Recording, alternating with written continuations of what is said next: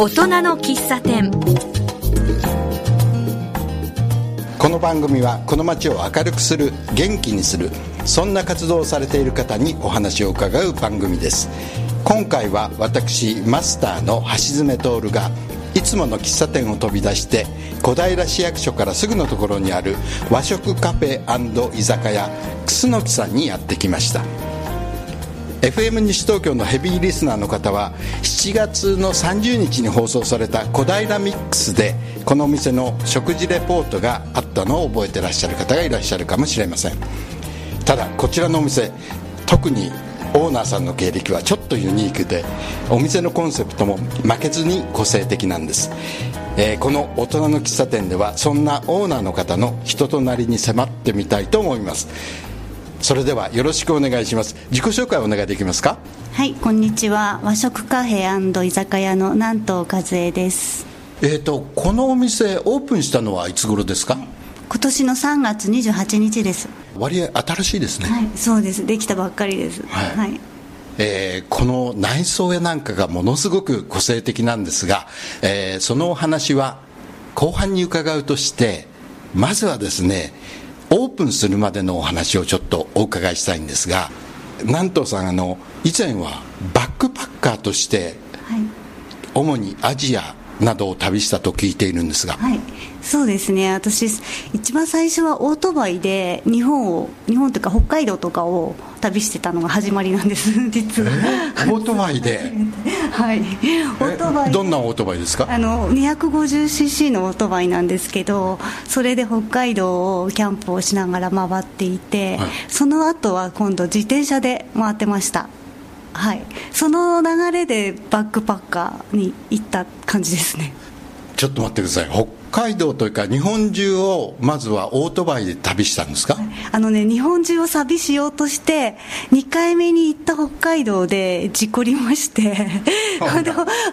海道に1回行ってるんですけど、その事故って日本中回れなかったんですけど、はい。基本はもう北海道ばっかりずっとバイクだったり自転車で旅してましたそれは今からどのぐらい前の話ですか？それはですね25歳くらいの時なんですけどそこから旅の始まりです。それまでは板前の修行をしてたんです。えちょっと待ってください、えー板前の修行をしていてそれからオートバイで北海道を旅したという感じですか？そうです。はい、板前の修行をされていたのは今から何年ぐらい前なんですか？何年前？32、3年前ですね、高校卒業して、調理師学校に行ったんです、仙台の調理師学校なんですけど、そこを卒業してからですね、あのバイトしてたホテルで、あの板前として雇ってもらったんです。はい。あの板前に入るのにもやっぱなかなか入れてもらえなかったんですけどもあの女性だったので,、はい。でその親方がですね5年間辞めないって約束をするなら入れてやるっていう約束のもと初めて女性を取り入れるっていうそこは試みだったと。今までなかったです女性の板前っていうのは。せあの一般的にも。はい。そのお店が北海道だったんですか？いやあの5年間修行してる間にオートバイを覚えてですね。あの同僚とツーリングとか行くようになってですね。5年間仕事した後に旅に出ようという。その時の北海道のそのバイクでの旅で一番の思い出って何ですか？いやーやっぱりキャンプですね。もういろんなサロベツ原野の原野でたった一人で海の前砂浜にテントを張ってとかあと山を登る行く先々ではい。登山してました、その一回旅に行くと何日間ぐらいそこにいるんですか？もうねあの何ヶ月ももう帰らないつもりでなんか行っちゃってですね。仕事辞めていくっていう23ヶ月行っては戻ってきてまた仕事を調理師の仕事をしてまたお金貯めてまた23ヶ月行っては戻ってきてっていう感じで途中で事故に遭って入院したりもしてまた復活して今度は自転車で行くっていう。そこまで聞いただけで波乱万丈な感じがするんですけれどもそれでバックパックで海外に行かれたんですよね？そうですね。一番最後はバックパッカーであのネパールに行ったんですね。はいそこであの主人に会いまして、はい。で主人はバイクで世界一周してる人だったのでで私はインド行きたかったんですね。そのネパールの続きでインド行きたかったんですけどインドは女性一人じゃ今危ないのでテロとかあって危ないので、あのまた後で一緒に行こうってことになって そこでなんか結婚を決意してですおーじゃあインドに行くために結婚したみたいなもんですね。はいそうですね。でもインドに最終的にインドには行かれたんですよね。そうですね。結婚してから新婚旅行っていう形で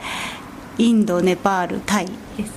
そこでの思い出はどんなのがありますか？そこでですか、まあ、旅の思い出としては、私はもうマザー・テレサさんに会ったっていうそのカルカッタであの死を待つ人の家っていうのを、はい。マザー・テレサさんがやってるところがあるんですけども、はい。でボランティアでその道に倒れている人たちを連れてきて自分の施設で介護するっていうところがあってそこで全部の旅人のボランティアで成り立っている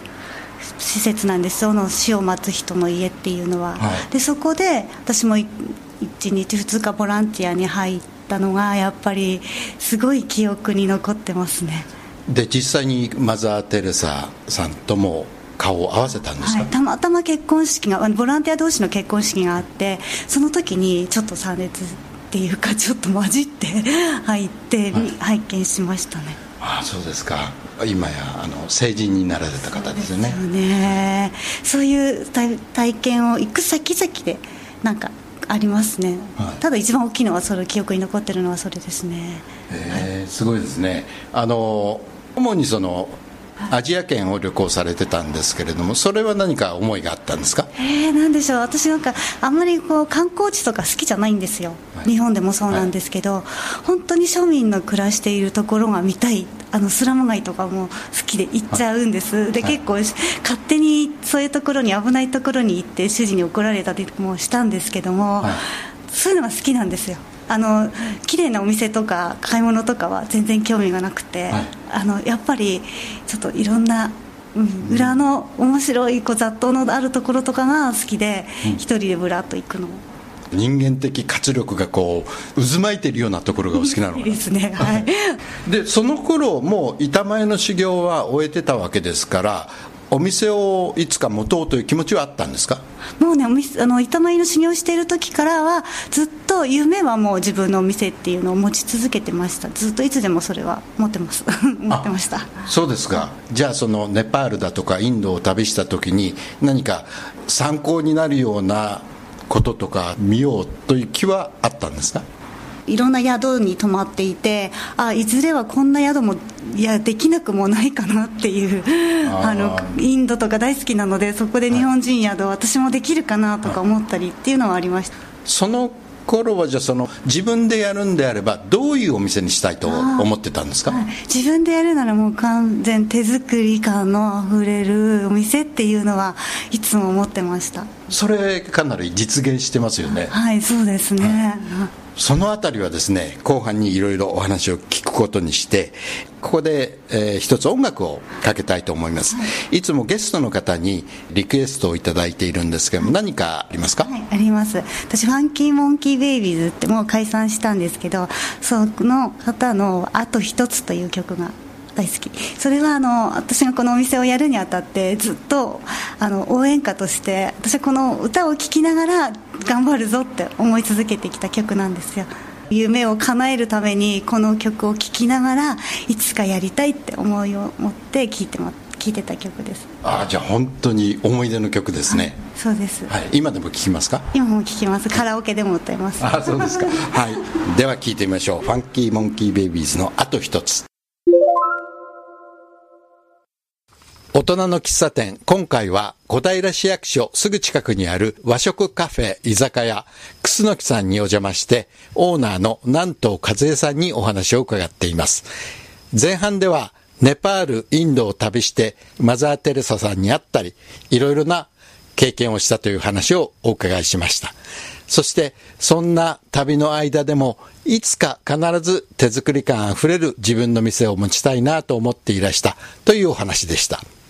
で実際にお店ができました。お店の内装が結構あのアートなんですけれどもこれはどういうような形でこのお店の内装ができたんですか？はいこれはですね私がずっとお店をやりたいって思い続けてましていざやろうってなった時に娘がですねあのむさびの武蔵野美術大学のアトリエチビクロっていうのにサークルに入ってたんです。あのむさびの学生ではないんですけどもサークルだけ、はい、あの入ってまして、まあ、子供の頃からそこであの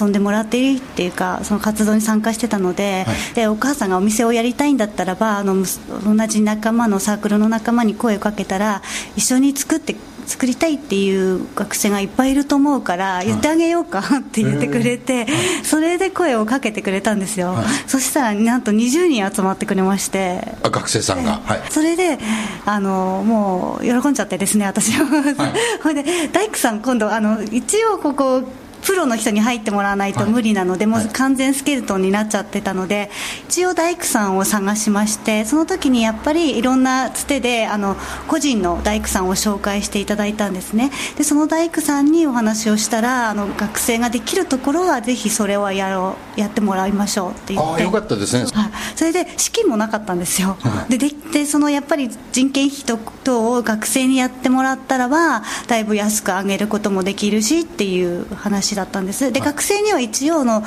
労働費を出すっていうことを伝えたんですけども、学生はもう自分たちのやりたいものを作っていきたいので、うん、そのバイト代とかはいらないと。あの自分、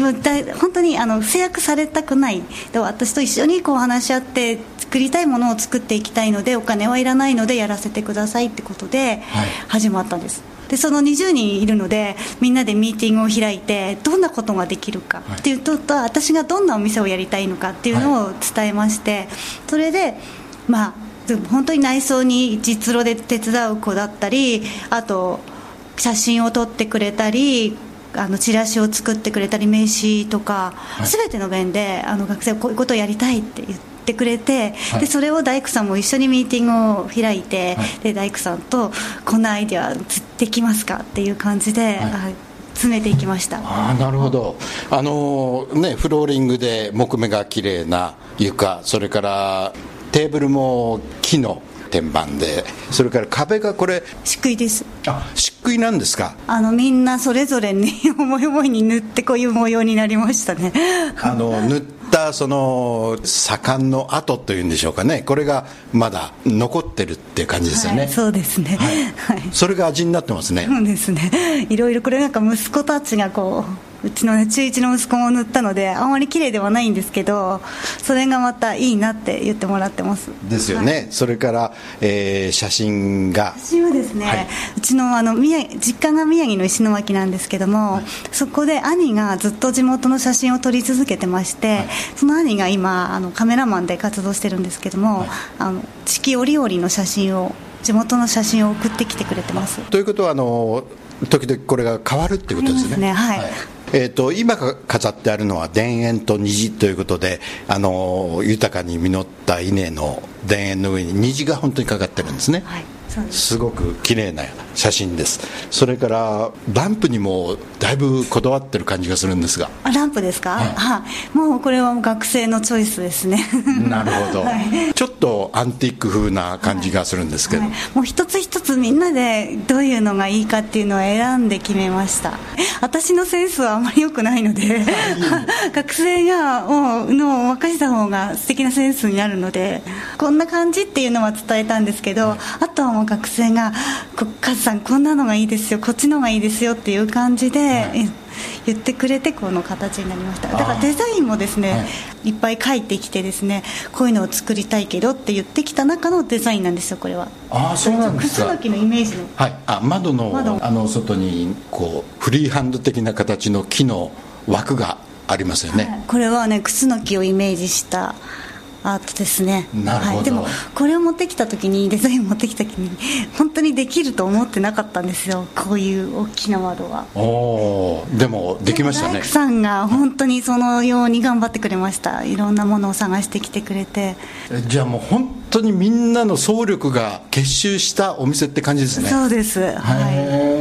2人の大工さんが入ってくださったんですけども、はい、本当に学生と私の意見を聞きながらですね、はい、時間も合わせてくれてですね大工さんが、はい、お話聞いてるとこのお店を制作してる時ってさぞ楽しかったでしょうね。楽しかったです。真冬だったんですね。2月からスタートしたんです。2月1日から、はい、もうすごい寒い。もうこの窓も何もないですからガレージ状態でしたから、はい、すごい寒かったんですよ、はい、でもダルモストーブを買いまして、それでみんなでそのストーブを囲ってご飯食べたりとかしましてでどんどんできていくにつれてだんだん寂しくなってきましたね。へえあの来れる大工さんも仕事を終えてからまたここに来てくれたりとか結局10時くらいになる時もありましたし、はい、学生さんたちもなんか達成感半端じゃないですね。はいあの拍手です一つできることに。そうですね、はいで床を張る前のあの板の状態があるんですけども、はい、そこにこのフローリングの床を張る前にみんなでサインをしまして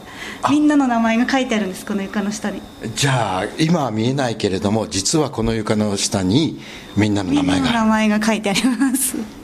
あれですねバックパックの旅行をしていた時にお店を作るんだったら手作りのお店がいいというふうに思ってたという話だったんですけど、はい、見事にそれが実現しましたね。そうです。思ってた以上のものができたと思います、はい、はい、こちらのお店のキャッチフレーズっていうのが「はい、会える出会える料理どころクスノキ」です。会えるというのは、はい、会えるっていうのは私の数えの数っていうあの、会え物ですね。料理のの会えるです、はいと出会えるっていうのはこのお店でいろんな人が出会ってほしいという思いです、はい、なるほど。そうするともう作ってる時からそのキャッチフレーズが見事に生きてますね、あのねこれも学生が考えてくれたキャッチフレーズ。そうなんですか、はい、よく私のことを知ってくれている学生が、もうこれって持ってきてくれました。なるほど、お店自体の一番の売りっていうのは何なんですか？やっぱり私は料理だと思ってます料理のどこにこだわりがありますか？やっぱ手作りの料理っていうのとあと魚介が好きなんですね。やっぱりやっぱり美味しいお刺身を出したいっていう思いもありますので、はい、そこは毎日市場に仕入れに行って買ってきています。手作りのお料理の中でも一番のおすすめっていうのは何かありますか？あのやっていく中でできたんですけど今燻製のポテトサラダと燻製のチーズ鶏ももっていうのがあの出していってお客さんから好評いただいているので、はい、であの野菜野菜はねもう基本季節の野菜を使ってるのでその時によって違う料理が出るっていうんですか。メニューはねこれっていう固定のメニューがないんですよ。おおなるほど、はいおまかせ料理っていうのと、あとおつまみセットっていうのがあって、あと全部単品なんですけどもあの固定のメニューがないのは、やっぱりその固定だとそれを必ず置かなければいけないっていうのがあるじゃないですか、はい、そうするとどうしてもこう新鮮じゃなかったりとか、はい、なんか売れ残ってでもまたそれをずっと作らなきゃいけないとかっていうのがあってやっぱりそれがすごいストレスなんですね。嫌なんですね、はいはい、なので今日はこれを売りたいっていうものを、はい、あの単品メニューで出しているので、よくあの変わるんですねその古典なるほど。何って言えないんですよ、お客さんもどちらかというとお任せでって言った方がいいものが出てくるって感じですね。まあそうですね。お任せで頼んでいただければその時にいいもの入ったもので作るっていうあとあの夜になるとお酒が飲めるんですよね。そうですね。あの地酒を用意してます。これはあの酒屋さんが持ってきてくれるんですけど、この料理に合った季節の地酒をあのいつもこう今日はこういうのがあるけどどう？っていう感じで持ってきてもらいます。だからいつも違うんですよ。それも違うはい、それが違う私お任せで出す時にはそのお客さんが頼まれたお魚あお酒によってもちょっと日本酒だったらこういうつめつまみがいいかなとかそういう感じで出していくこともあるので、はい、はい、なんかいつも違うんですね。なんかこれって言えないんですけどうん、ど。お客さんの年齢にもよりますねあそこまで見てくれるんです性別にも。やっぱ女性の方だったらサラダとかポンと出した方が喜ばれますし、男性の方だったらやっぱちょっとなんか日本酒の合うつまみみたいなのがいいでしょうしあと若い人だったらボリュームがあるお肉とかボンがいいですし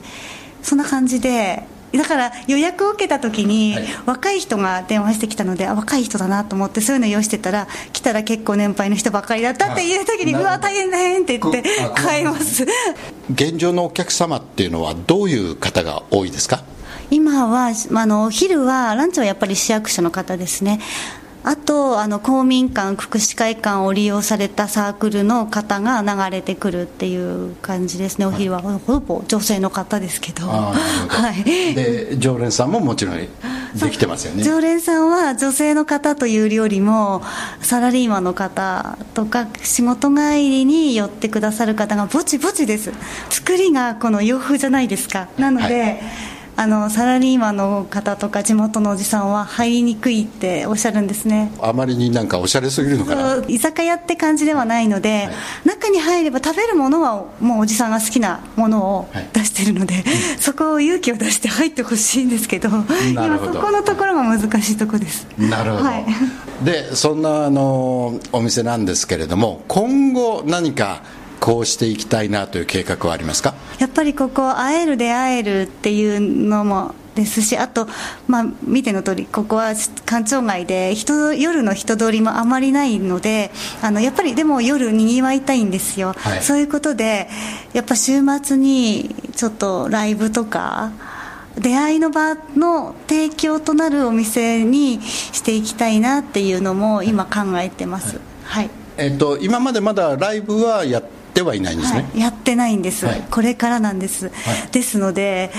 あのあんまりプロの方じゃなくてあの地道に活動してっていう方とかがいらっしゃったら、ぜひお店に来て私ライブやりたいって言ってくださるとお互いにこうねいいですね。はい。このお店の使い勝手からするとそうですねお客さんは何人ぐらい入れるでしょうねテーブル席であの全部のテーブルをくっつけて20人ですね。あとカウンターが5席あるので結構25人はいけます。